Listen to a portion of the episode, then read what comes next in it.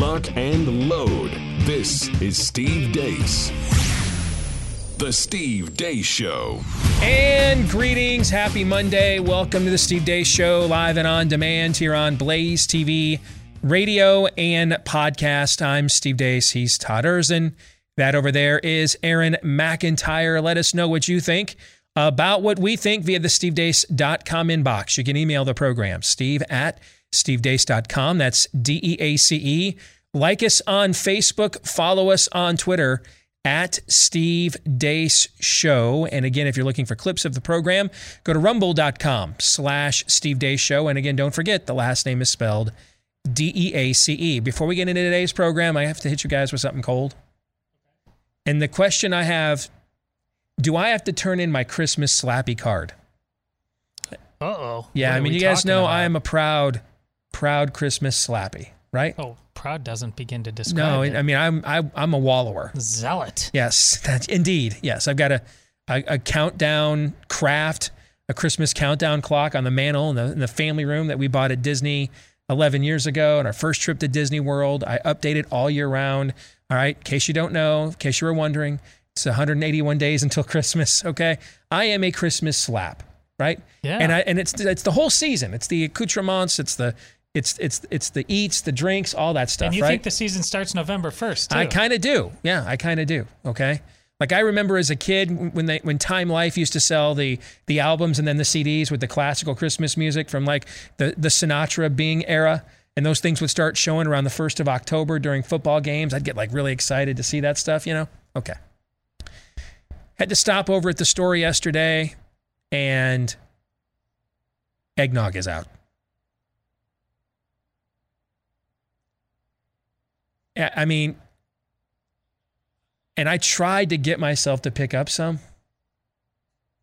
I couldn't do it. I found myself saying, it's too early for this. It's not even the Christmas in July thing, you know, that kind of became a thing when we were kids to hold, you know, big sales and Christmas in July. And now Hallmark Channel brings out the Christmas movies from Christmas time for Christmas in July. I would even go fine if it was that, but it was June 27th, man, and the eggnog was out. And I couldn't get there, bro. I could not get there. I think we need a little bit of an intervention here. I mean, you got on me last week for, I think the word you used, patronizing you for your lack of typical doomsday prophesying about your Detroit Lions. Yes. That's a sign. Something's amiss. And then you said it's too early for something typically associated with Christmas. Something is going on with your idea that I believe they're going to have the number one pick in the draft. Well, second pick, I think. Houston will be worse.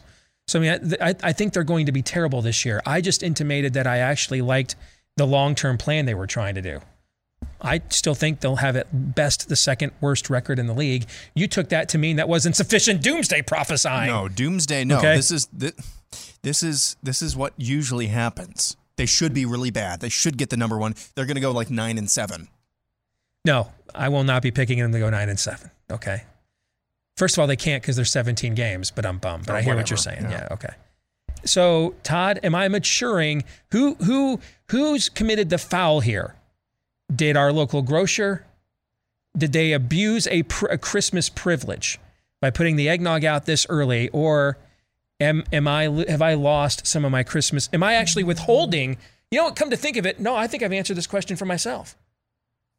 I'm actually the supreme Christmas slap here. I'm holding the standard for Christmas slappiness. I'm keeping it. I'm upholding it. Like looking forward to it, but then serving a wine before it's time are two totally different things, right? No. Oh. Here's my problem. Steve Dace, the Steve Dace I know, finds the victory in any situation. You know, you're scrolling away seasonal Built Bars so you can have them in the mood. I can't believe, even though in the moment I'm not feeling it, I can't believe you didn't buy any, put him in there for when the mood does strike. See, that's the Steve Dace I know. And if you walked out of there without buying any, I do, like Aaron, have some concerns. All right, just to reset this, though. I still have two full packs of pumpkin Kit Kats sitting in my fridge. This is my point. That have been in there since last Christmas, that expire at the end of July. And I have a packet of those white chocolate dipped pretzels that Costco sells that they bring out at Christmas time. I've been saving both of these two things for when I get a little football fix here in the middle of July with Big Ten football meaty days. I'm just going to sit around and gorge on them like I would during a football Saturday, just to give myself a little taste. All I'm saying is if suddenly, you know, we don't have a heat wave and it gets a little crisp on a July 7th day and you're like, Steve Dace, I may just have a hankering from some eggnog, and it won't be there because you let your game slip. So did I Uncle Tom? Am I an Uncle Christmas? Did I betray? What we're saying is, am I a house Christmaser? Is that what I am now? Did I betray my legacy, my lineage by not picking up some eggnog?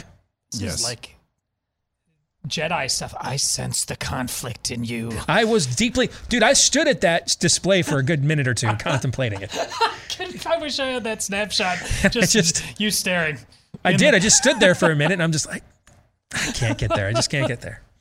All right, coming up on the show today, at the bottom of the hour, our good friend Bob Vander Plaats will be joining us. Next hour, I'm going to do a little TED Talk.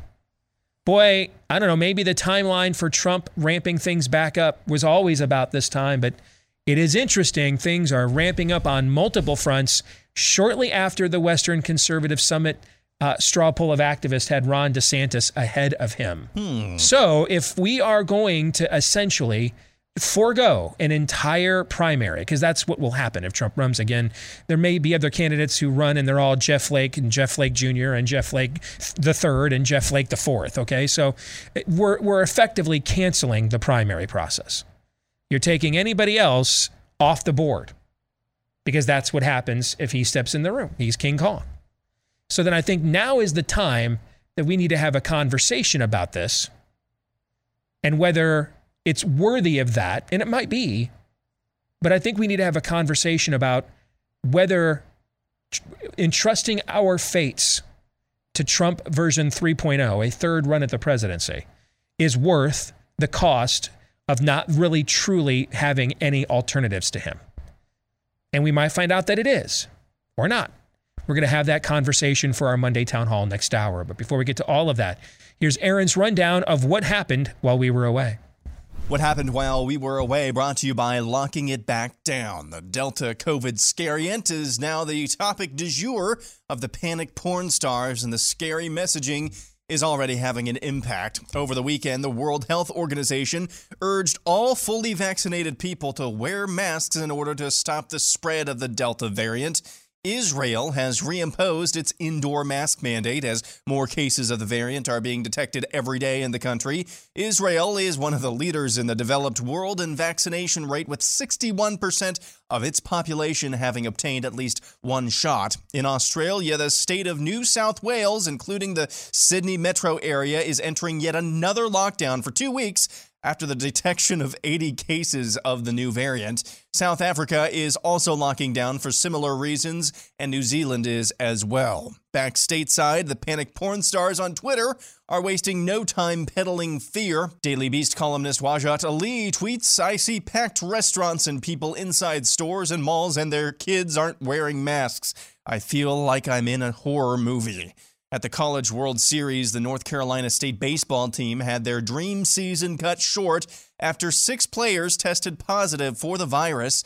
Their game against Vanderbilt was declared a no contest by the NCAA, and the team was sent home. 4 of the 6 players who tested positive for the virus had already been fully vaccinated. In other news, Donald Trump had his first rally in quite a while this weekend in Ohio. This is your home. This nation is your heritage. And our magnificent American liberty is your God-given right. Speaking of Trump, in an interview published by The Atlantic on Sunday, former Attorney General Bill Barr called Trump's claims of voter fraud in the 2020 election, quote, bull***. Kamala Harris visited El Paso, Texas late last week, where she was welcomed by Congresswoman Veronica Escobar. Welcome to El Paso. Welcome to my community. to the new Ellis Island. The much-anticipated Director of National Intelligence report on unidentified aerial phenomena was sent to Congress on Friday. The report indicates 144 reports of UAPs investigated by the U.S., with only one of those being positively identified. 80 of the 144 reports involved observation with multiple sensors like radar, sight, sound, etc. The DNI report states there are 5 likely categories to explain UAPs: airborne clutter, natural phenomena, U.S. government or industrial development programs, foreign adversaries, or other. Moving on, over the weekend, Steve's Facebook page got dinged with a so-called fact check of the interview last week with Dr. Ryan Cole talking about vaccines and treatments for COVID. In completely unrelated news, the Texas Supreme Court has ruled Facebook can be held liable for sex trafficking conducted on its website. The court ruling against the tech giant arrives after sex trafficking teenage victims alleged they were targeted on Facebook. A report out just this month from the Human Trafficking Institute found 59% of online recruitment and active sex trafficking cases took place on Facebook. Facebook says they're protected from liability under Section 230 of the Communications Decency Act. American hammer thrower Gwen Berry made headlines over the weekend after turning away from the American flag as the national anthem played at the U.S. Olympic track and field trials. Berry says the playing of the national anthem was set up by the event organizers to single her out. Quote, "I feel like it was a setup and they did it on purpose." In Minneapolis, former police officer Derek Chauvin was sentenced late last week to the maximum 22.5 years in prison after being found guilty of murdering George Floyd last May. After the sentencing, Floyd's brother Philanaise had this to say. I just want to reiterate, not just Black Lives Matter, all lives matter. We need to stand up and fight. Nike chief executive John Donahoe had this to say about China during a recent call with Wall Street analysts. Quote, "Nike is a brand that is of China and for China," end quote. And finally, this from the Babylon Bee. Nike factory graciously offers to house unaccompanied migrant children. And that's what happened while we were away. Aaron's montage brought to you by a new partner I'm very excited about. Yes, hey, protecting your family should be your number one priority. You want to do it as safely as you possibly can. And if there is a non-lethal self-protection device that you can utilize that's small and lightweight at the exact same time, that you can carry with you, you can put in your glove box, in your purse, yet it's powerful enough to incapacitate an attacker. I mean, those things are cool, right? Absolutely. How about the fact, though, I just find them damn fun. I just like watching people get tased. I like them. Like I like tasing videos. I like it. I like watching people get tased. I don't think that's necessarily, you know, don't use it for a toy. Takes the edge off. But every now and then you might run into somebody who deserves it, right? Taser devices available right now without a permit in most U.S. states. If you want to try our new partners at Axon Taser, all right, you can save 15% off right now. Get the Taser Pulse Plus or the Taser Strike Light, all of that at Taser.com, promo code Steve. Taser, you guys don't know, this is one of the proudest moments of my career now. There is a Taser.com with my name in the URL. I freaking love these things, okay? Taser.com, T-A-S-E-R. Simple to use, safe to own, and fun. Taser.com, fun to watch. Taser.com, that's not in the script, I added it. Taser.com, promo code Steve. That's Taser.com, promo code Steve. All right, let's get to it. Let's start with countries that are locking down again. I had and I was always going to bring this up, by the way, at this time. We were talking about it before we went on the air, but I had planned to bring it up somewhat in the context of this conversation, okay? So this morning, I appeared on a major market radio program. I've been doing it for quite a while. Just every now and then they have me on the morning drive show. It's in a big market. And it's with the company that we used to be syndicated through, Salem Radio. And maybe I did know this, and I just didn't understand it or realize it. I don't recall finding out, though, that the host was a conservative atheist. And so this morning, that led to a much broader which that's an interesting hire. I mean, Salem basically underwrites the National Religious Broadcasters Convention every year. They're the largest Christian media company in the world. But the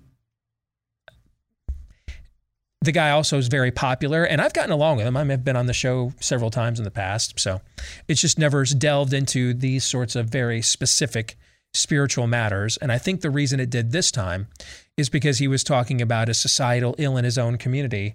And to me, the remedy for that was a direct biblical worldview application. And so I think maybe that's why we got into this conversation, when in the past it was just largely political or historical or philosophical. But one of the things this conversation illustrated, you know, we took a question on Friday, Todd, when you were gone, in Feedback Friday, why does the natural law require a divine origin? Okay. Ultimately, we're not up against socialism or Marxism or intersectionality or critical race theory or the homosexual agenda or the open borders crowds. That's not really what you're up against, even on a non-spiritual level or on a material level, because these are still spiritual themes. You're not really even up against that on a philosophical level. What you're really up against is there's really only two worldviews in the world. God is or he ain't. That's it. God is or he isn't. Those are really the only two worldviews. Every other argument is a derivative of those two worldviews. It is a byproduct of those two worldviews. Now, within those worldviews, you will find a lot of different isms. But from a worldview standpoint, there's only two, and a hat tip to Dr. James Dobson for coining that description, by the way. I can't take credit for that. And so what was fascinating is, even though him and I have a lot of the same political and historical conclusions, we're coming from two completely different worldviews. And so this invariably creates a conflict. And the reason why is because you can only walk arm in arm with people for so long if you don't see eye to eye. You can be co-belligerents for a time. But then ultimately, if God exists, then there's no way that you will not eventually run in to conflict in acknowledging that with those who don't. No matter how many no matter how many previous areas you agreed, eventually you're going to hit this brick wall, because something has to rule down here. It'll be God or ye be like God. One of those two. What's that have to do with countries locking down for COVID? Everything. Our friend Jordan Schachtel made this point this morning on Twitter. In these countries where this is happening over and over again, I mean, how many lockdowns are New Zealand and Australia on now? Multiple, whatever the number is. And by the way, these are island nations, correct? Mm-hmm. I mean, if you cannot successfully socially distance and maintain society in a country that in and of itself is socially distant from the rest of the world, then tell me exactly where you could do it, right? Yes. And so, therefore, they just lock down and lock down. And they're locking down over and over again. Israel is heading down this road again. The most vaccinated nation in the world. First, it was the adults mask up indoors. And now the new prime minister is apparently just as COVID nuts and insane as Bibi Netanyahu was, because now he wants the school kids to mask back up. Remember, we had the video, was like a week and a half ago, of the school kids all excited because now they got to mask up now and get vaccinated. Sweden, by the way, telling its citizens not to vaccinate people under the age of 18. I don't know if you guys saw that or not. Yeah, I did. Yeah. Well, Steve, Israel is God's chosen nation. Well, it may be, but they have pride parades there and abortion and all kinds of other stuff, frankly. And it's kind of ironic, but that probably one of the reasons that Christians feel so welcome there, even in a largely Jewish nation, Jesus-believing Christians as Messiah, is because it's lost a lot of its religious heritage. I know that sounds kind of ironic, but you know what I mean by that? That if they were actually, if this wasn't the first time a religiously observant Jew had actually been named prime minister, then there might have been more, a lot less openness to open Christian expression and proselytization there, because they would have been more interested in maintaining their own spiritual, uniquely spiritual, covenantal Absolutely. Calling. But in these countries that are locking down over and over again, folks, we have a tendency to interpret these events from an Americanized view, and everybody does it. You can't help the country or the vantage point you're from, right? In these countries, this is wildly popular. Jordan's right about that. They're totally fine with it. Why? For the same reason that you're totally fine with entrusting your ultimate fate into the hands of your God. Faith. These are godless countries. Godless. And Chesterton is still right. When the government removes the God, the government will become the God. They're being saved in their minds. Government is messianic. Here's what you've learned. And other than Sweden now, we're about the most open and freest country for COVID again in the world. Unless you play baseball for North Carolina State and are fully vaccinated. All right. And then the very next day when they play the game, the other semifinal game, there's 21,000 people in the stands without masks. Yeah. Okay. See, what you've learned in the last year and a half is that there's still, for years we've talked on this show that we're not a majority in the culture anymore, but there's still too many of us to just run us over at the same time. There's not as many as we need. But there's still more of us than the spirit of the age can contain, right? Yeah. You learned that in the last year and a half. That's what you learned. There's too many God-fearing people in this culture to not eventually push back on earthly forms of authoritarianism. We're coming up on the birthday of this country. And what is it? It's at the anniversary of when imperfect men, cited as the ultimate source for their freedoms and rights, a perfect God, and said, therefore, we cannot be imposed upon coercively, unjustly, immorally by an earthly authority, acting as if it is alone God or effectively God. That's the argument. That's the whole argument. Right. That's the whole argument. In a nutshell, that's the argument.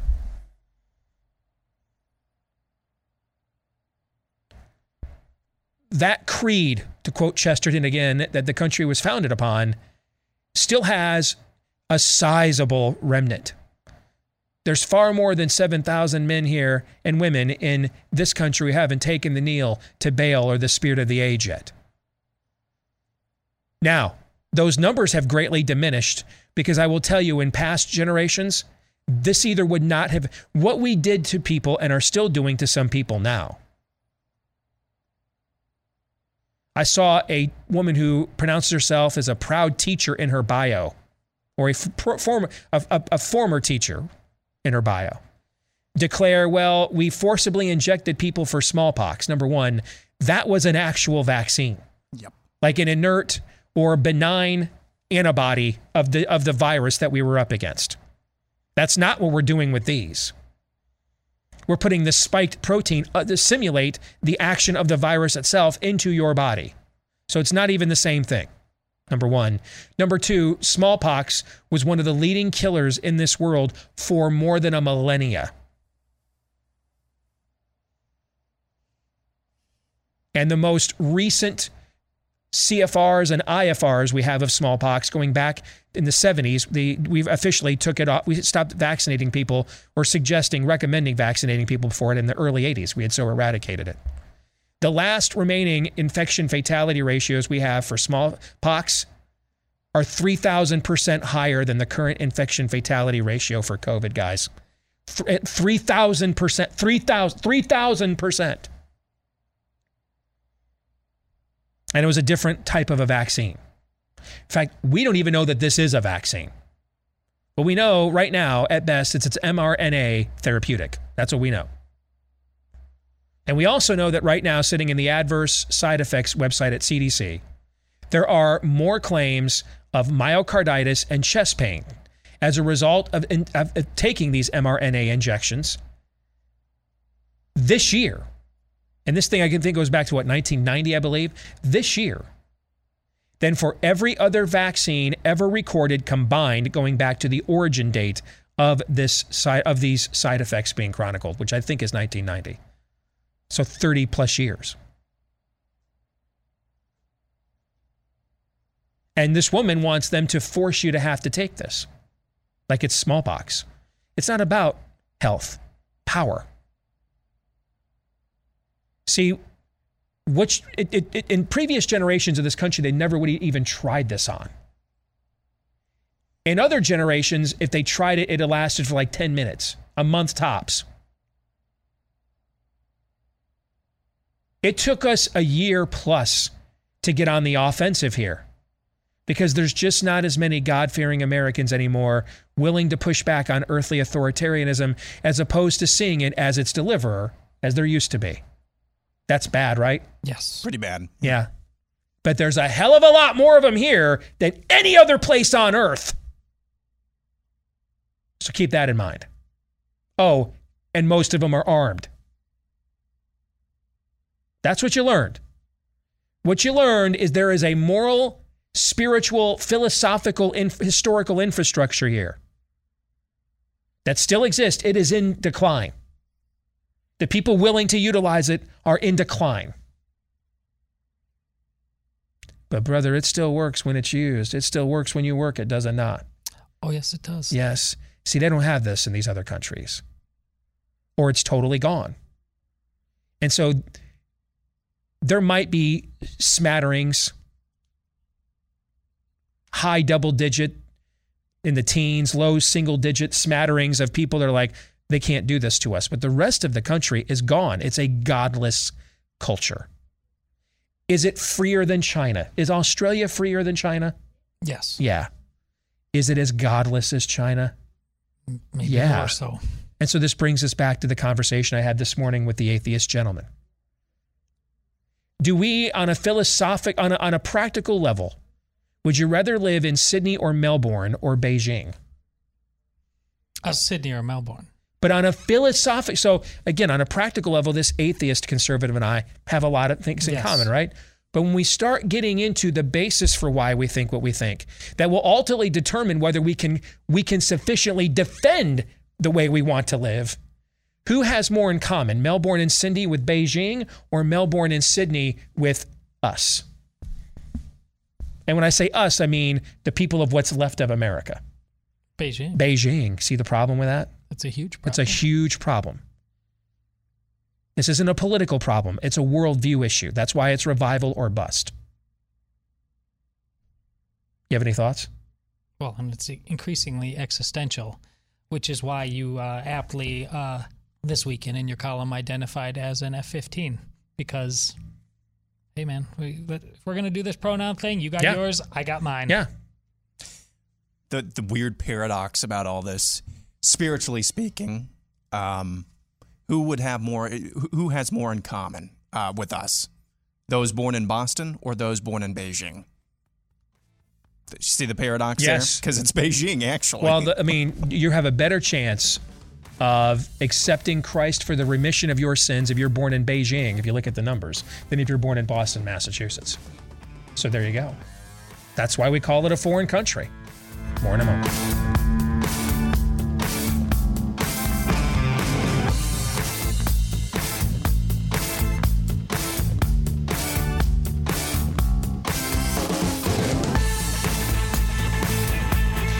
Let's make Bob Vander Plaats very uncomfortable by talking about my underwear here for a second.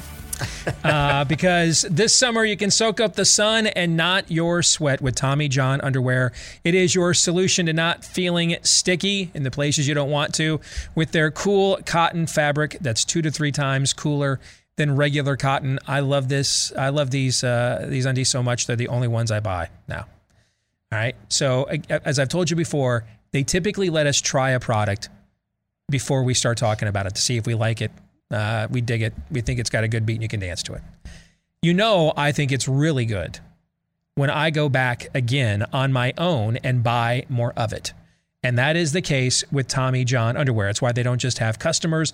They have fanatics and hundreds and thousands of them, including 13 years worth of 10,000s of 5-star reviews, most of them calling Tommy John the most comfortable underwear ever. And that's why they've sold over 15 million pairs of these. So if you want to give it a shot, how about 20% off your first order right now? That's a big discount. 20% off your first order right now at TommyJohn.com/Steve. That's TommyJohn.com/Steve. Get 20% off now. Bob Vander Plaats, you look like a guy that could use some cool cotton underwear. You're a little uptight there, brother. How you doing? I'm doing really well. I look a little tight there, huh? My boys introduced me to Tommy John underwear a long time ago. Did they? They are fans of Tommy John underwear. So I can say I never heard it put quite like that about sweating in places you don't want to sweat. I get that a lot. I tend to put things uniquely. Doesn't mean I put them well, but I put them uniquely. It's definitely unique. Never thought about it. Probably don't want to think about it again. So, but Tommy John underwear. You don't think about me sweating? No, in my underwear? No, not at all. And you do have a knack for calling me at home when I'm getting out of the shower, so I've going into the shower. Yes, either now or later. Yes. All right. So let's do a little preview with you. Next hour, I'm going to do for our Monday town hall, and I know you don't know this is coming, so I'm hitting you with it cold, and I know you love that. I love it. Yeah, I know you really, really like that. But you're wishing you had some Tommy John underwear about right now, right? Not at all. Okay. All right. So next hour, we're going to do our Monday town hall, and I'm going to lay out. Let's start with this question. Maybe Trump was always going to ramp things up at this particular time, but it seems awfully serendipitous that now I'm going to join Rumble. I've been talking about this social media site I'm going to do. And for months and months and months with like no start. Now maybe it's going to debut like next week. It just seems like ever since that Western Conservative Summit poll last week of activists out there that had DeSantis ahead of Trump, it just seems as if we're really ramping things up here all of a sudden. First of all, am I wrong about that? And then secondly, I want to discuss with you your perspective on what I'm going to lay out next hour, which is if he runs again, we're essentially foregoing vetting really anybody else that we would want to run. The only other people who are going to run are Jeff Flake himself, Jeff Flake 2.0, Jeff Flake 3.0, John McCain's dry bones. I mean, there's only other people that would dare, Larry Hogan types no one likes and wants to vote for. So if we're going to toss all the alternatives aside, then I think now is the time to have a conversation about whether that calculus is worth it or not. And I'm going to do that next hour, and I want to get your take on that. But let's start with the first point I made there a second ago. Is this just serendipity, or did someone pay attention to what was going on at the Western Conservative straw poll last weekend? Well, this is calculated. I really believe it. Matter of fact, even before your question, I've thought a lot about this, that Trump, if this is The Apprentice, he just saw Ron DeSantis best him. And I don't care if it was narrow or what, but Ron DeSantis bested him at the Western Conservative Summit straw poll. And so right away, what does that mean? That means game on. The reason he's besting me is because the people aren't seeing me. Mm-hmm. And the people aren't seeing me, they need to see me. So I do, obviously, a rally in Ohio. I've got other rallies coming up. The social media platforms, I'm going to be more vocal, more visible, because they will want me back. So I think from a Donald Trump perspective, whether he really wants to run again or not is, forget about that conversation. Somebody bested you in a straw poll, and you want to make sure that if you don't run again, you were the clear odds-on favorite before that decision was made. So that's an interesting take. He's not going to be forced to say, I'm not running again. I hadn't thought about that. That's a good point that you just made, which is just as I'm Not that I want to, I need to restate your point for you. I'm trying to soak it in myself here now. And you just things that I thought I never would hear for 500, Alex. Yeah, that's a good point you just made. You just did to me what I do to you. Now so this is a perspective I hadn't even considered. So I'm doing the mental math here live in real time. Before you go there, remember what Trump has lived his entire life about and still is. It's his brand. And his brand is I don't lose. You're saying even if he's not going to run again. Right. If you want to launch what would essentially be not just from a distribution standpoint, but you and I were talking about this off the air over the weekend. Just, now you got Mailchimp banning the Babylon Bee. I mean, from a database standpoint, this could end up being the biggest stick in conservative media is an online platform from a social media standpoint. You want to launch all of that. Your family can probably never go back to building hotels and golf courses across the world because of the incendiary nature of politics. So you're going to have to recoup what you've lost the last few years. You're going to have to monetize politics, whether you run for office again or not. So, and it does nothing to bolster your brand. If at this time next year or this time in 2023, he doesn't run and the media gets to run with the narrative that Ron DeSantis ran him out of the race. Right. And there's without question, Trump has a very broad base. The question is it broad enough to win him re-election in 2024? So what you do is you take that broad base, but now you need to go deeper with that base. And if you go deeper with that base, Mike Lindell, you sell a lot more pillows, right? Because you went deeper with that base.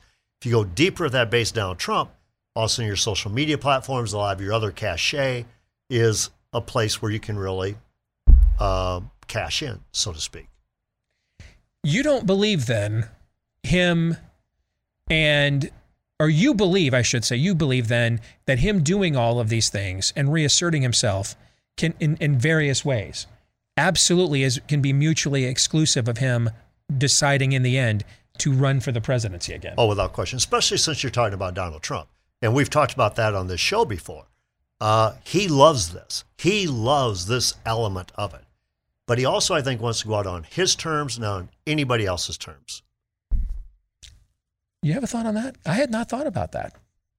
No, I've always been more along the lines of what Bob is saying now, that it wasn't simply fate talking. And I know all of us are wrestling with this in our own way, trying to figure out this Kobayashi Maru. But listen, there's that point about Donald Trump on his own terms.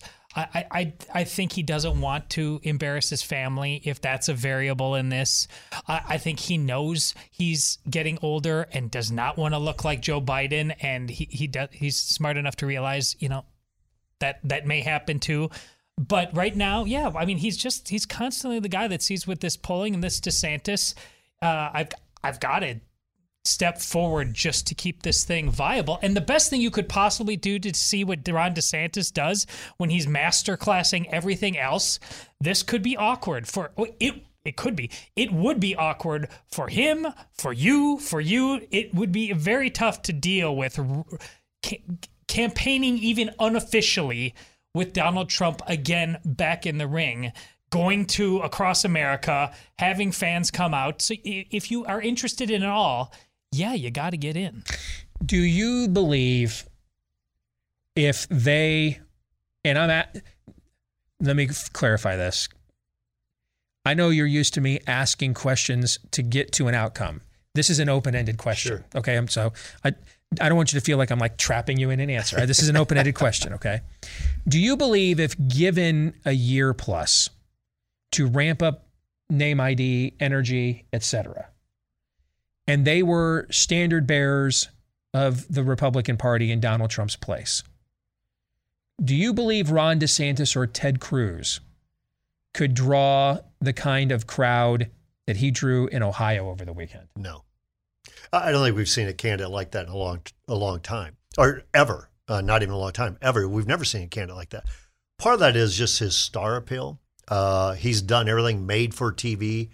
People know when they go to a Trump rally, there's going to be excitement. There's going to be energy. You're not going to leave with the status quo. It won't be a typical political event. Absolutely, it's a show. It is a show. It's made for entertainment from the beginning to the end.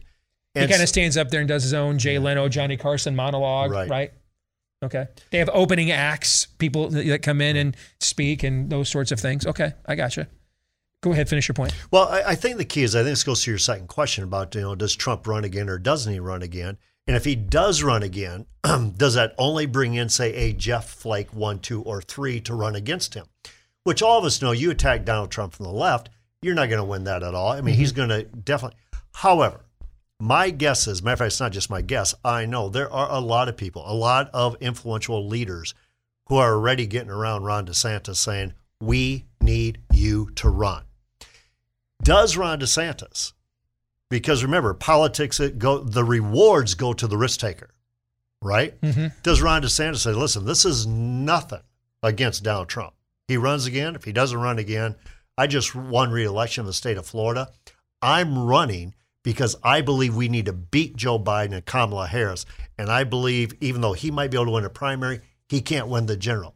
If DeSantis were to do that, that would be a game on. I'm not saying he could beat Trump in a primary, but that's the only way you could defeat a Trump in a primary. What's the more compelling case, do you think? If Trump standing up saying, I went around the country and helped Republicans take back the Congress to take on Joe Biden, or, I mean, there's polls showing DeSantis ahead of high name ID Democrats like Charlie Crist, who themselves have been governor, by double digits. I mean, I think I've been fairly complimentary of Ron's tenure as governor. I even doubt whether you could win the governor's mansion in Florida as a Republican by that kind of a margin. But let's say he wins it by 6 to 8, which in Florida is like a Reagan 84 level landslide or Obama 08. All right. And so he then turns around and says, and I did it in the most contested, notorious swing state in the country, governing hard right. And I even went against Trump and Fauci on COVID. I did everything the consultants tell you not to do. And I made this state redder than Texas. All right. So one guy says, we took Congress back and now we're taking on Joe Biden. The other guy says, I took Florida off the ledger as a swing state, made it redder than Texas. What do you think is the more compelling case, or do you think this is now where personalities get involved? Well, there's no doubt. They're both fairly compelling cases. They are compelling cases, and I do think personalities get involved.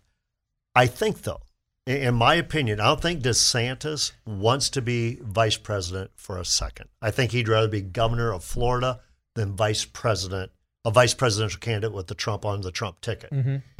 Now the thing's going to be, does DeSantis really believe that, listen, I think I can win this primary as well and win the presidency?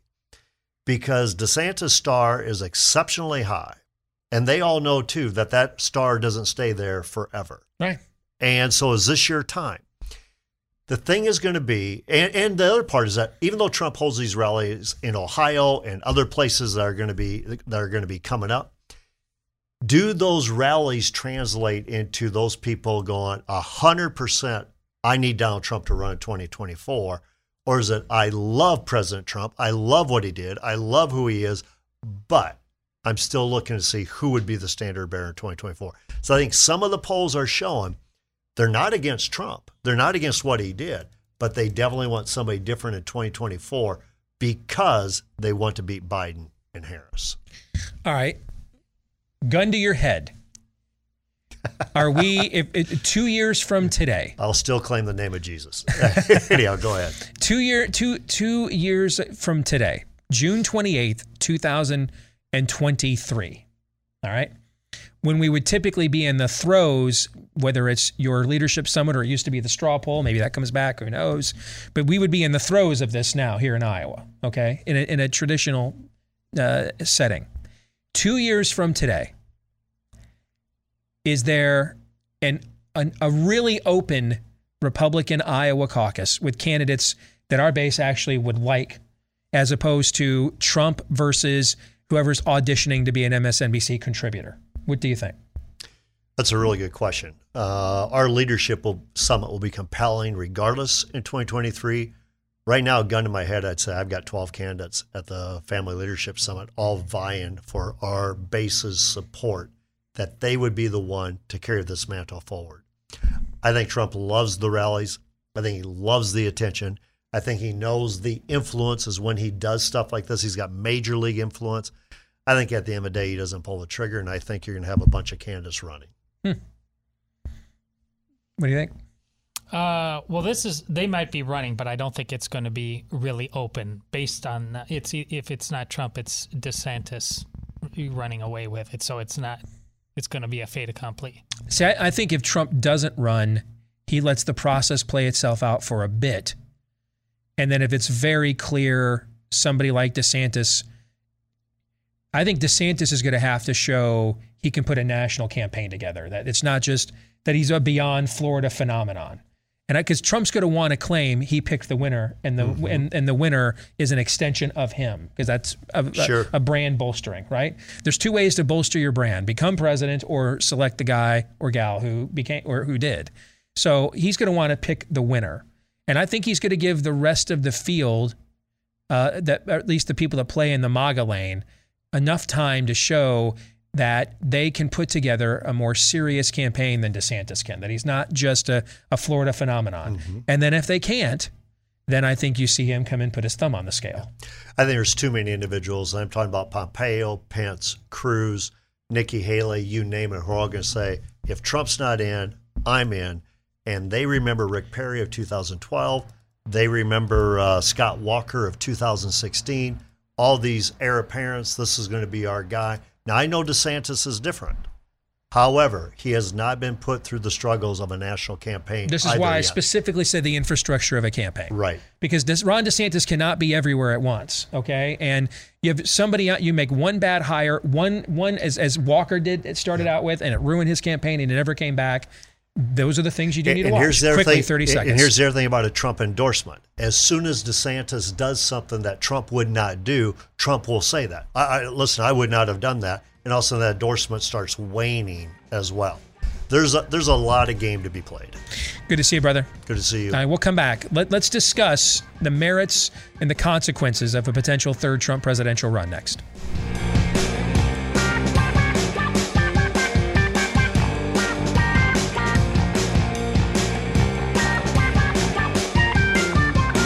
All right, we're back with Hour 2, live and on demand here on Blaze TV, radio, and podcast. I'm Steve Dace. He's Todd Erzin. That over there is something called Aaron McIntyre. You can let us know what you think about what we think via the SteveDace.com inbox. Email the program, steve@stevedace.com. That's DEACE. Like us on Facebook. Follow us on Twitter at Steve Dace Show. Look for us on MeWe, Parler, and Gab as well. And if you're looking for clips of the show, look at rumble.com/SteveDaceShow. That's rumble.com/SteveDaceShow. And a lot more of you are going to be looking at rumble.com now that Donald Trump has joined. Also, if you are a podcast listener to the program, we're looking for you to hit a 5-star review and the subscribe button on whichever podcast platform that you prefer, because the more of you that do, the more it helps the show to grow. That's why we also want to thank the thousands of you that have done that for us already. Please consider joining their ranks, and thank you in advance very much. You know, we've been warning you about home title theft for a while on the show. This is where cyber thieves remove you from your home's title and become the owner. I watched a video that Home Title Lock put out over the weekend, well, with people talking about how they've done this in the past, recovered con men, scam artists. Here's how we made this work. People that this has actually happened to. And folks, when Facebook, you know, they're too busy pretending to fact check a Mayo-decorated pathologist. They don't have the time to do things like, you know, shut down the human traffickers on their site or protect your data that you gave them. That's why they had a 500 million account breach recently. Personal information now available to cyber thieves. They use that to log on to where your home's title is kept online as you, and then sign your home over to them on a quitclaim deed. And before you know it, you don't know about it until all of your equity is gone. Don't let that happen to you. Go get 30 free days of protection today during this high-risk breach from our friends at Home Title Lock when you use the code RADIO at HomeTitleLock.com. That's the code RADIO at HomeTitleLock.com. Before we get into our TED Talk here for our Monday Town Hall, I want to bring up a point. His name is Neil, made on our Facebook page, that I saw during the break that I think should be mentioned. And I think this is something, frankly, we could and should mention more often. Neil's point is that without what Trump did in altering the environment, in supporting, and has he done it as often as we would like? No. Has he done it as often as, frankly, he himself needs? Well, he surrounded himself with Bill Barr types. Bill Barr out there now claiming that voter fraud claims are BS. He's claiming this after the Georgia Secretary of State's office said less than 2 weeks ago, there are enough votes in Fulton County alone, just one county. There are enough votes in Fulton County alone lacking chain of custody that if they were thrown out would alter the outcome of that state's election. And after this now, did anybody say the name Dominion Machine when they pointed that out, or anything else, or connect any dots, or talk about international hackers? I did see they apparently recovered those chain of custody documents. Why they were not supplied in the first place? I mean, they just magically showed up. Yeah, they got a thing for that, right? Yeah. Okay. After this, now he wants to come out and say this is all BS. No, he's the BS and always was. And we told you that on this show. Stop falling for clickbait, click-servative outlets that show you the Bill Barrs with bagpipes and smarmy water drinks in front of pull your pants up to your nipples, whatever that dude's name is. All right, just like we fell for Chris Christie, dropping the trousers of some teachers union fanatic once in New Jersey, and that suddenly made him Barry Goldwater. We need to stop that, okay? What matters really is just results. That's it, not sound bites or anything else, results. But one of the results of the Trump presidency, and I think, Neil, you make a very good point if you're listening or watching right now, a guy like Ron DeSantis, folks, doesn't even win the Florida gubernatorial primary. No way. Before the environment that Donald Trump helped to forge. Let alone winning that state's governorship by less than 40 or 41,000 votes or whatever it was. So I do think we have done so at times. But we could be better at pointing out that there's no way you can deny that Donald Trump overall has been a net positive in shaping the environment for people like us to push back on this, right? Right. There's just no way you could not.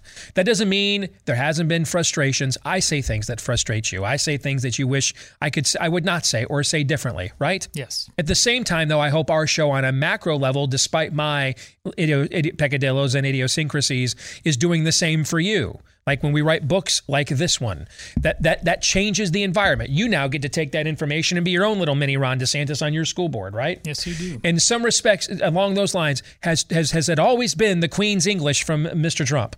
No.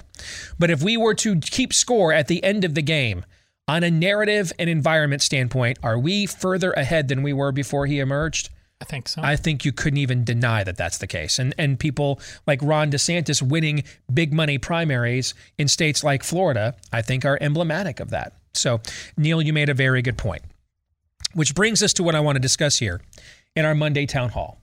This is going to be my TED Talk on Trump running again in 2024. And I want to lay a few things out here. And then we're just going to have an open-ended discussion amongst the three of us with the time we have remaining within the aftermath for the rest of this hour. Okay?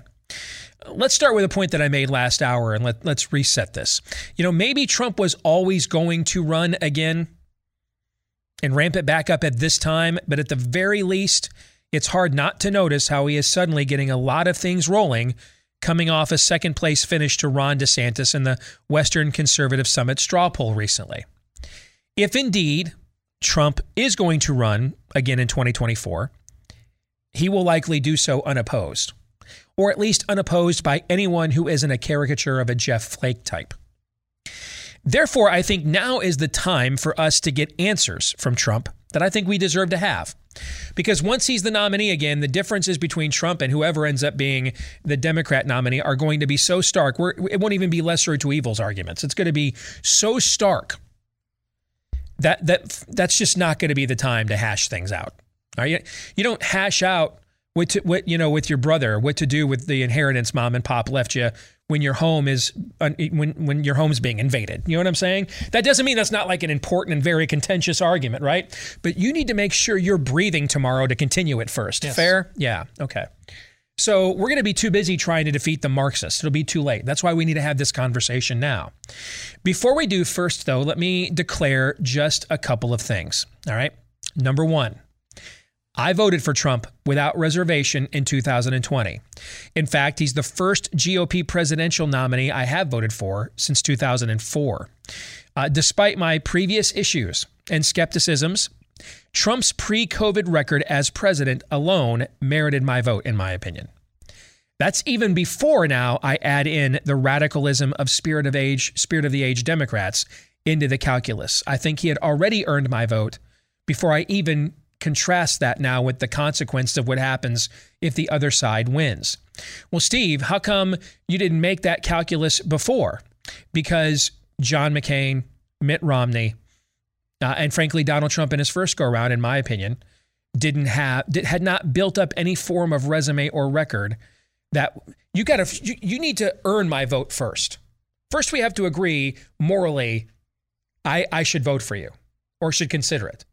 Then we can take a look at what the alternative is. If I do it the other way around, then I'm always basing what my decisions off of the morality I'm against. See what I'm saying? Yes. If I start from, boy, how terrible is what I don't want, then I'm basing my decision off of what? What I don't want, as opposed to what I do. That's why. You may keep Christmas in your way, but as far as I vote, I'm going to keep Christmas in mine. And this is how I do it. Number two, I also believe that Trump, we, because really it's really about us more than him, was cheated in the last election. I do not believe it was a legitimate result. And I've heard zero counter arguments from anyone I respect that has caused me to think differently since last November. If anything, I believe the 2020 election was stolen more now than I even did in the immediate aftermath last November. I restate these 2 points in the hopes that it will help you to take what I'm about to say next in the way, the spirit it's intended. I don't want what's best for Trump. My last name's not Trump, and I'm not working for him. I don't want what's best for any other politician. I want what's best for we the people. I want to know if they're what's best for we the people. And we deserve to know if that's a third presidential bid by Trump. And now's the time to ask, especially because it would likely end the possibility of any legitimate alternatives.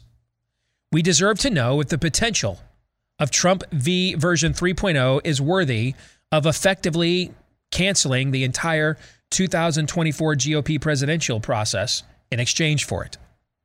To that end, here are some questions I think we the people deserve to get answers to before we shut the door on any Trump alternatives in 2024, and therefore entrust our collective fates to Trump once more.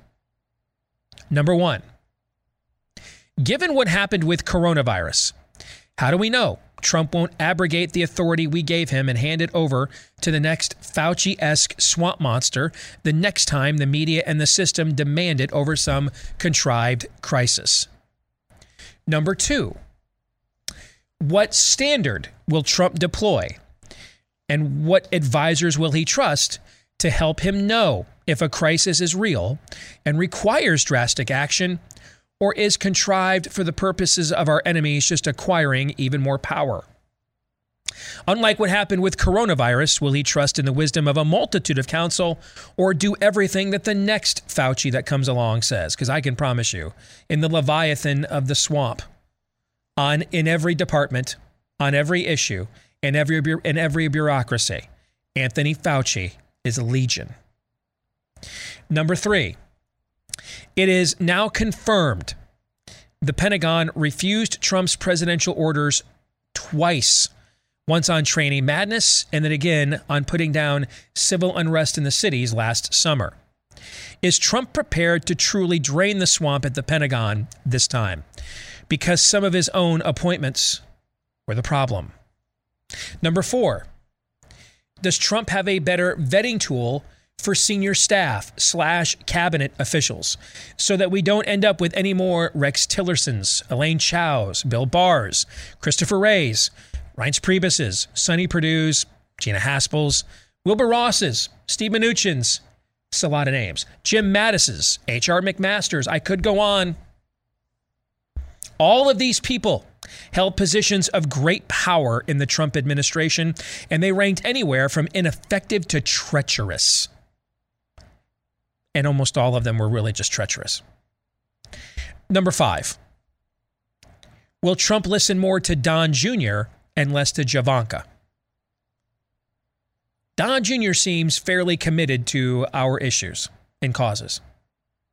Javanka, not so much, not awesome. So will we get who's your daddy or butt daddy? Basically is what I'm asking with this question. All right, number six. Trump said at his Ohio rally over the weekend he's been disappointed in the conservatives on the Supreme Court, 3 of which he appointed. So is he now ready, therefore, to defy the courts as president, to uphold the Constitution instead? Number seven, will Trump finally put his thumb on the scale to help us once and for all get rid of the likes of McConnell and McCarthy, rather than covering for them, doing business with them? I'm really arguing here that I would actually like Donald Trump to put his full stamp on the party. That's my argument. Similar to how when he was president, I was like, man, I really would like to see more of that authoritarian Trump that I feared, right? Yeah. Yeah, I'd actually like to see him throw his ego around more. I'd like to see him put more of his stamp on the party. I don't think the problem is he's put too much of his stamp on the party. It's that he hasn't put enough, actually. Number eight. Is Trump prepared to fully investigate the incidents surrounding the experimental mRNA injections he funded and takes credit for, as well as hold responsible those that may deserve it? Especially because we are flirting right now with creating a 2-tiered American citizenship, a superior class of those willing to be the experiments and inferiors now because you're unwilling to be the lab rats. As I said last hour, let me repeat this. In the history of the CDC's adverse effects database for vaccines, there are already now more complaints about myocarditis and chest pains associated as an adverse effect of the mRNA injections, which are not even a year old now. There are more complaints associated with those injections than with every other vaccine going back to 1990 combined. Is he prepared to critically self-assess his own stated greatest accomplishment, if need be? Because, let me do my Joe Biden impersonation. It's looking like it's going to need be. Okay? It's looking like it's going to be needed. Number nine. After what happened with his first term and what the swamp tried to do to his presidency, which is wreck it, does Trump finally understand the swamp cannot be drained with art of the deal, but only by Trump actually being the very type of disrupting provocateur he's often accused of being? In other words,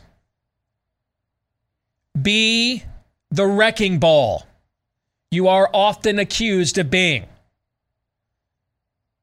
Because you often weren't and got all the blowback for that anyway. Like political body bags. Like folks lighting themselves on fire with their resumes on Don Lemon tomorrow. Because you're going to get called all the same names anyway, yes, if you don't do it right. Yes. So then we might as well, there needs to be a monument to bureaucrats when your presidency's done.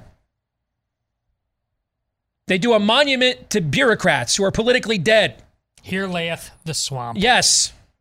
because you're going to get called all the same names anyway. So you might as well just do it. Now, these questions are designed to encourage Trump to fully become the president many of you have hoped he could be. Not just the president who proved the media is fake news, which we appreciate that, or outperformed anemic previous standard bearers like W. McCain and Romney. Let's face it, that standard was low, right? Yes. It's a low standard, okay? But a true champion that will return power in this country back to we the people where it belongs. This has been my TED Talk. The floor is now open. You know, right out of the gate, that point one about maybe Trump was always going to do this at this time, but it's hard not to notice this is happening in conjunction with the polling regarding Ron DeSantis. I think that's a really important point, because this can very much be viewed as the potential of Trump doing some reflection and growing up. And that's why all of your questions potentially are very germane. By a standard of what we know about Donald Trump, I think up to this point, he has been very, very understated. Considering all of the possibilities for him to come out and constantly be part of the dialogue, he did very much sit back and just kind of be quiet for a while. And now, as I said when Bob was here, it makes absolute sense after this polling that he would just kind of step out. How long has he been out of the presidency? Certainly long enough for him to just start on a very positive note, get out there and talking about issues. So that's all. It's setting a very grown-up premise for you to ask many, many grown-up questions. And still at the end, though, here's where I'm at.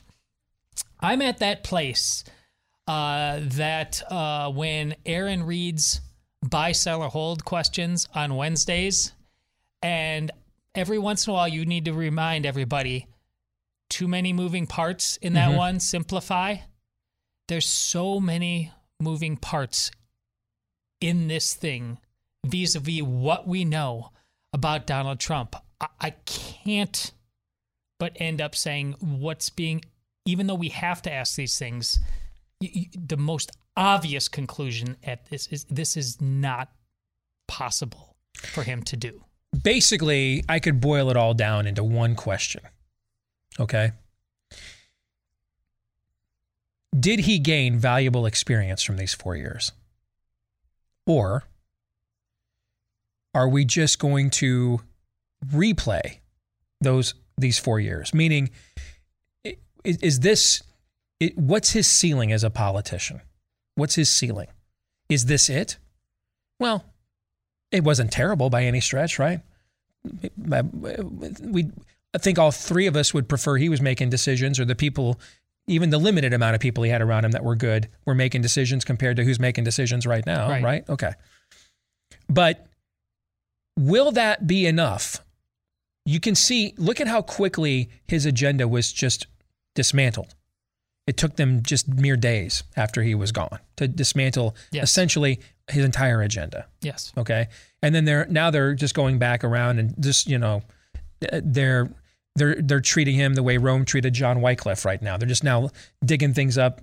They're refusing to do things they even should do just to embarrass him or remove or erase him, right? Mm-hmm. That's not necessarily his fault. Right. Okay.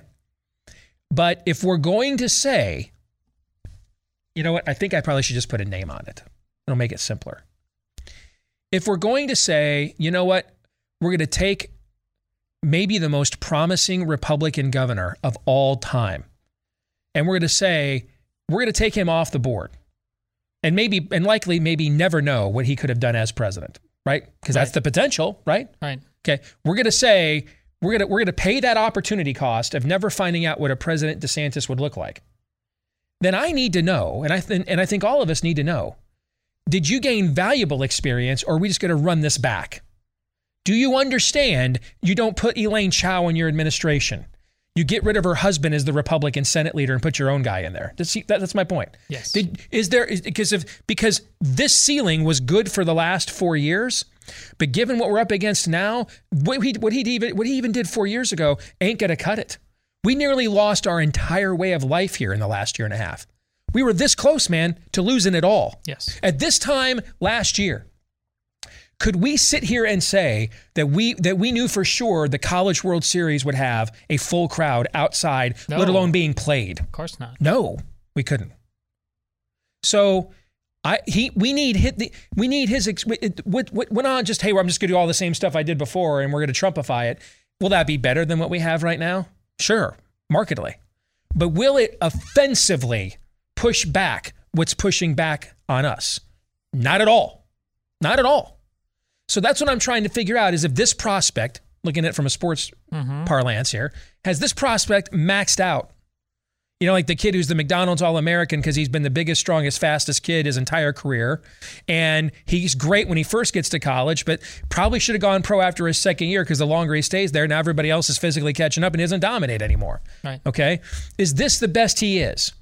He's just Ralph Sampson, three-time National Player of the Year, dominating college basketball. But when we get to the NBA, it was Hakeem Olajuwon, who was the underdeveloped product, who had the higher ceiling. Yes. That's what I'm trying to figure out. And I think that's what we should all be asking right now, because there's, at the very least, let alone whatever you still may think about Ted Cruz, I just tend to leave him out of these conversations because of my own bias with my own relationship.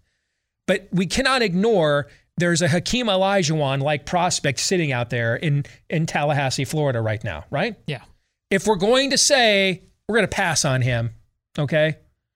And it may be good to say, I don't know. I just think that we should maybe do this inventory before we say that, because the opportunity cost for that is high if we pass on that. That's my point. Well, it would not be good to say. I mean, Trump is... it's almost certainly going to lead to a coup on every level if Trump gets involved. He has maxed out, in my opinion. If he wins, it'll be such a personal victory at a late time in his life. Who is there ready, willing, and able to help in a way that they didn't help him before? I think... I'm trying to find that out. I think institutionally, the Republican coup against helping him will be so strong that they will pour themselves into Ron DeSantis. That's not good for him, because the swamp supporting Ron DeSantis it'll just suck oxygen out of the room. It won't be Ron DeSantis's fault. But listen, when the mob forms, and we've all experienced in some way, it's just. It's what you always say about you can't change the environment. That puts Ron DeSantis in an incredibly difficult position when he's being lifted up by the very people that he is more Trump-like in trying to want to say you've had your time.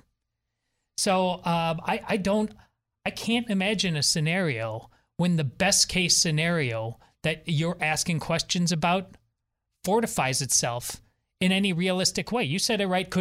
Would it still be better than what we have now, as if it is the old Trump? Well, in some ways, but again, I'm talking about a real coup. We have to, Aaron, I promise next segment is, I'm turning the floor completely over to you. Okay.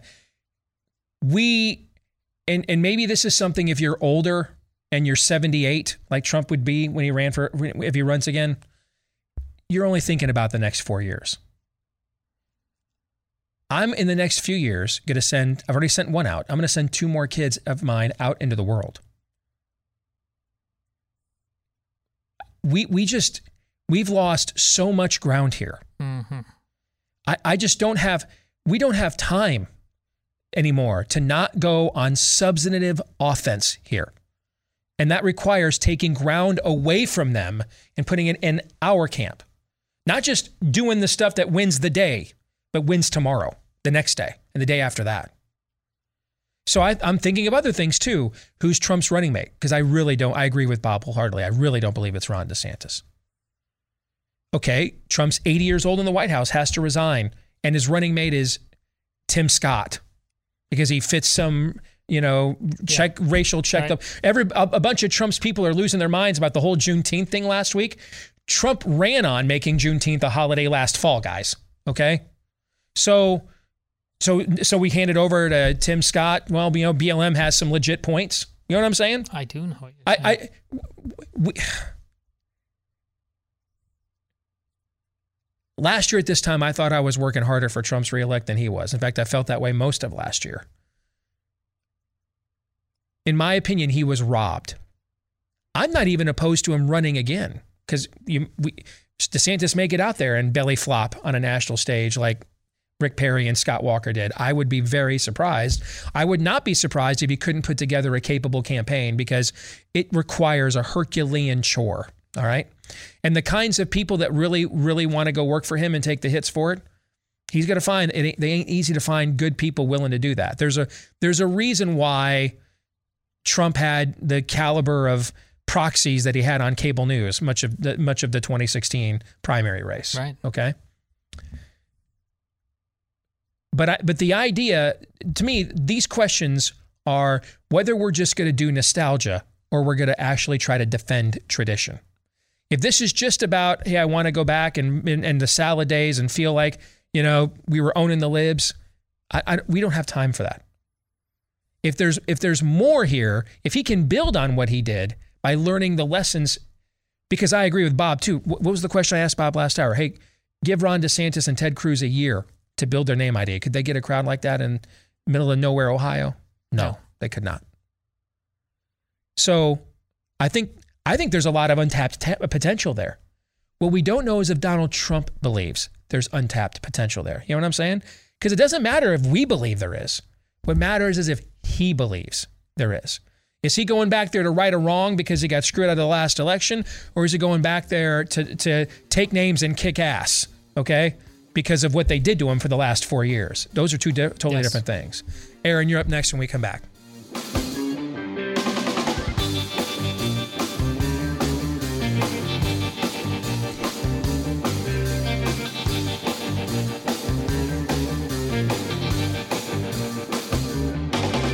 So if you are dealing with chronic pain, this is not something from like a recent injury, like when Todd over here had an old man moment with his back, right? Okay, we're talking about that's an injury. It needs a different, you know, a specific kind of treatment. We're talking about the chronic variety, the nagging kind, the soreness, the achiness, the stiffness, usually associated with things like your knees, your back, your neck, your shoulders, etc. Chances are you're struggling with inflammation. If you'd like an all-natural anti-inflammatory that attacks the inflammation causing your pain, take a look at our friends at Omega XL. This is a product that I use each and every day. It is backed by 35 years of clinical research, and I can personally attest to the fact it works. If you would like to give it a shot, they're offering you a buy one bottle, get a second one for free today when you go to omegaxl.com/Steve. Again, that's omegaxl.com/Steve. Again, omegaxl.com/Steve. Buy one, get one free, or just give them a call at 800-844-4888. That's 800-844-4888. All right. So I got Todd's feedback on my TED Talk, Aaron. The floor now is yours. What do you think? Largely end up in the same type of place that Todd has ended up. These are all pertinent questions, and I've got one more to ask, but going back to the moving parts and what we know about Trump or what we think we know about Trump, you know, just the last week or so, as you pointed out, maybe there's something to do with the numbers out of the straw poll that has to explain for Trump joining Rumble and going out to Ohio, although I'm sure that had to have been planned a little bit further in advance, you'd think. That's a very Trumpian thing, though. Reactionary. Very reactionary. Sometimes those reactions are amazing and are great.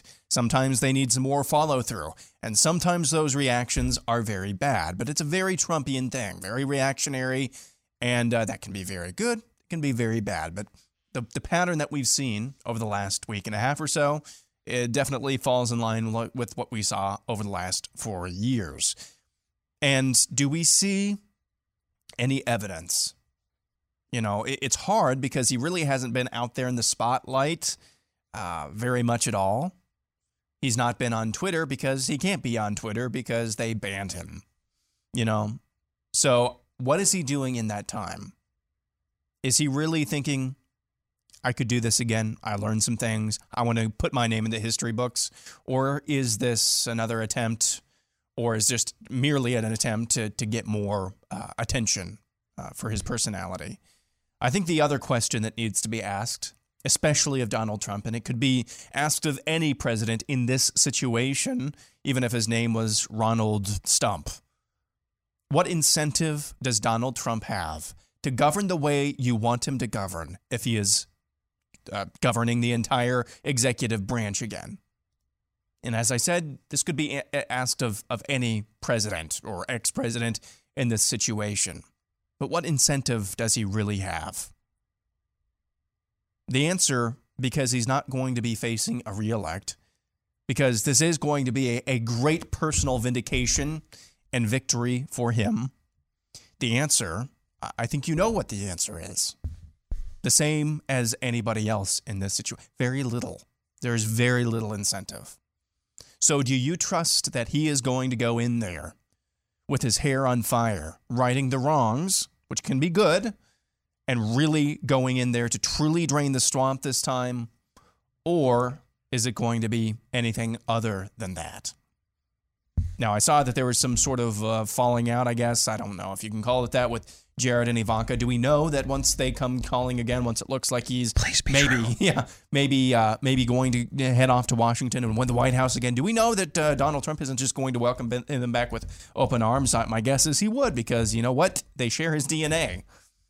So those are the questions that we need. What, at the end of the day, and you, both of you were kind of edging in this direction towards the end of the last segment, what incentive does he have to govern the way you want him to govern if he is governing the executive branch? That's the question that we have to answer. And isn't the most honest answer he might have less than he had previously? I mean, he's done. The only incentive, Todd, I think the answer, the only incentive that he has is to truly go in there like Batman and really tear bleep up. Do we trust that he's the type of person? Because he's not a crusader. He's not a crusader. At least I don't think he is. Maybe he does fall into that archetype that you've pointed out, but I don't think he's a crusader. I think what you have unlocked is you've done a good job quantifying further what I alluded to at the end of the last segment, Aaron, that it's not about whether the three of us, or even the most MAGA-inspired member of our audience, or anybody at the rallies, it's really not about whether we think he has reached his ceiling as a politician. It's really about whether he believes that. Yeah. Because what you're pointing out, this is one term. If he wins, he can't run again. This is it. So we need to know what his motivations are. That's what I mean when I say, what does he think his ceiling is? If it's just, hey, they robbed me of this and I have a point to prove, that has its own motivations, right? Right. If it's, these guys robbed me of my 4-year presidency with a lie, and I learned who I can trust and who I can't trust, that has a different set of motivations, right? Correct. Yes, it does. Okay. And so my questions are, because here's the thing, if I just boiled it down to those couples of questions, people would then say, well, what do you mean? You know, so I ask those very specific questions, but they're all devised to get the answer to this, that he may, if he may have to, does he understand that by the time it comes for him to be officially the nominee, we may flat out know these things are, these injections that he is championing are not safe. I mean, it was his administration, his project that gave, was it Merck that had never brought a product to market and gave him $1 billion? Or a vaccine to market, Moderna, thank you. Okay. Did this teach him something? Is he back to show that, no, the art of the deal still wins. If we play this straight up and you guys don't cheat, art of the deal still wins. I still win. And here's the thing, folks. I'm just not going to be the show for you ever. If you need to believe that your pet politician is just a better caliber of human being than everybody else is, okay? I'm just never going to be the show for you. Because I don't. And I don't believe that about any of them, including the ones I know and like. Why? Because they're people, man. And human nature is not basically good. All right? So don't sit here and try to convince me that a guy that has peppered most of the high-end real estate in Manhattan with his name doesn't care about propagating his brand. Okay? Come on. We're going to get along better if we just treat each other honestly and set the BS aside. I won't pee on you and claim that it's raining. You keep your zipper up, do the same for us, and we're all going to get along great. You know what I'm saying? Don't tell me that you wouldn't. First of all, I don't know what it would take an exceptional character of man for that not to be the case. Goodness, the three of us wouldn't struggle with something like that, right? Hell yeah, we would. You guys robbed me. You couldn't beat me straight up, so you cheated. Yes. Yeah, I totally get it. Yes. It's just not going to be good enough for us and our kids. That's my point. So we need to know if this goes further than that. If it's not just, hey, they robbed me of this last election. They robbed him of his presidency. They discredited unfairly with fake news and fake coup attempts his presidency, not just the last election, but the actual governing part that really matters to us the most. So if he wants to take back the presidency they robbed him of, I'm open for business to listen to that conversation. Me too. But if he wants to undo an election they stole from him, that's a motivation that won't cut it, given what we're up against. To me, the analogy for this, as we talk about this, is, and it speaks exactly what you're taking, why we understand the reaction that he has to undo this. But when he went out during the riots, and now we know it's a lie that he had the Secret Service, gas canister people. Yep. But when he walked out to that church, that historic church that had been a victim of arson just the night before, and stood out there with that Bible. Listen, that was I applaud that act. It was an act of personal courage. But him just standing there with that Bible instantly could be manipulated by the people that hate him as a photo op, just by his winning back the White House based purely to right a personal wrong could ultimately be manipulated.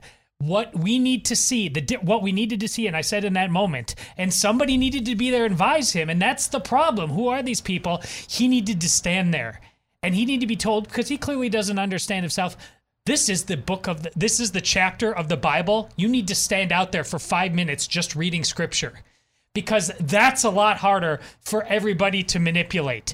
And the same needs to be true if he would win back the presidency. He would need to be doing that equivalent. It's not just a photo op.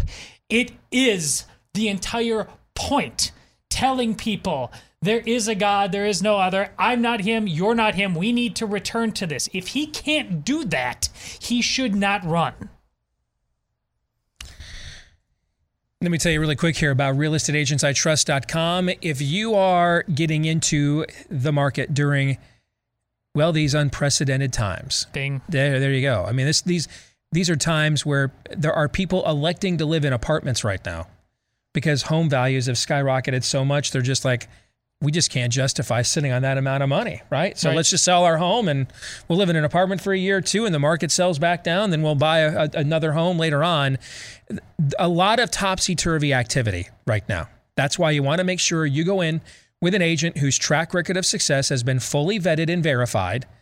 You're going to get that on this website, but then also someone who understands that they need to come in and take charge of your situation, but that you're really in charge of them. They work for you. Where would you find that kind of an agent? Well, the name says it all. And sometimes you find that agent on this website, and he's a fellow Blaze listener or viewer along with you. Realestateagentsitrust.com. That's how it even got started. They got started because they figured out, hey, we could connect good agents with people that are deserving of them right here in the vastness of this audience. RealestateAgentsITrust.com. Again, that's RealestateAgentsITrust.com. I think the biggest mistake we made in the Trump years in conservative media is the amount of slobbering that went on as a counter to the daily coup attempt that went on over there on Tass and Pravda Boulevard. Mm-hmm. Because, and this is what I think people often mistake about people with a strong will. I have a strong will. If you think I'm wrong about something, but you bring me the case, kind of shuffling your feet, you're unsure of yourself, what will I do with it? You won't give it much time. I'll just dismiss it. Yes. Because I'm just wired to prey on weaknesses, to look for weaknesses. So if you're showing weakness straight up in your own position, why the hell should I consider it? Sure. I'm stick with the position I have, right? You come to me even aggressively, but you show me that maybe I should rethink something. What will I do in that situation? Well, that's a game you like to play. Yes. Okay. I'm listening. Yeah. All right. Show me what you got. See, look at the times we did that with Trump, and we won almost every single one of those times. And I think he respects strength.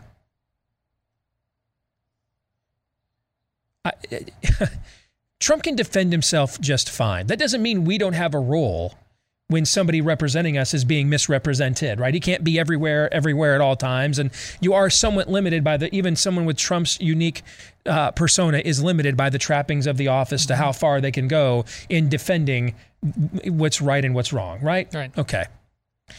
But there is no better defender of Trump than Trump. We need outcomes. That's what we need. We need certain outcomes. And we have a case study in Florida happening right now.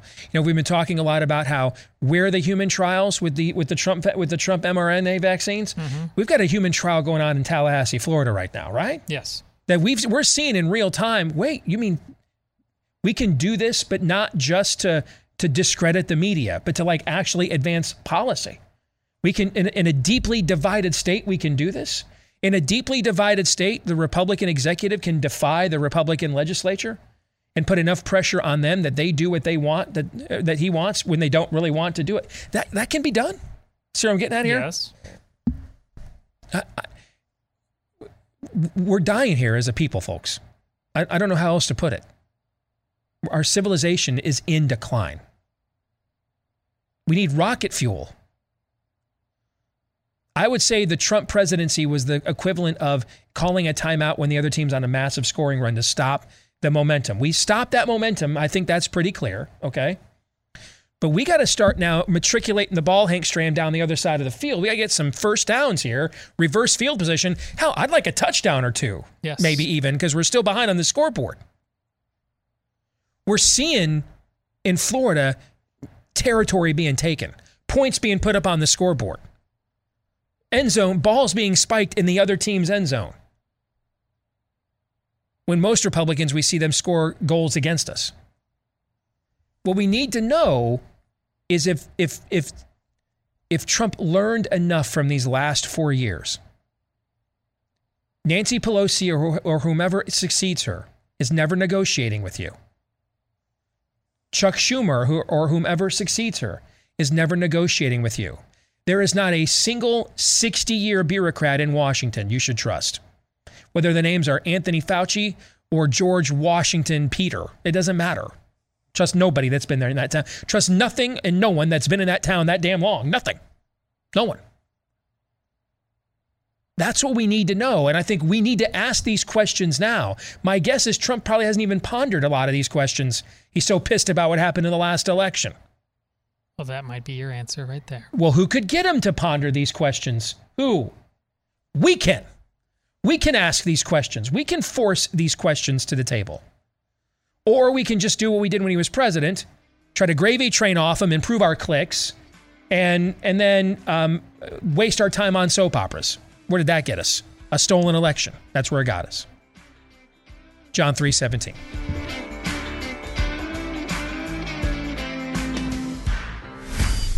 This is Steve Dace on the Blaze Radio Network.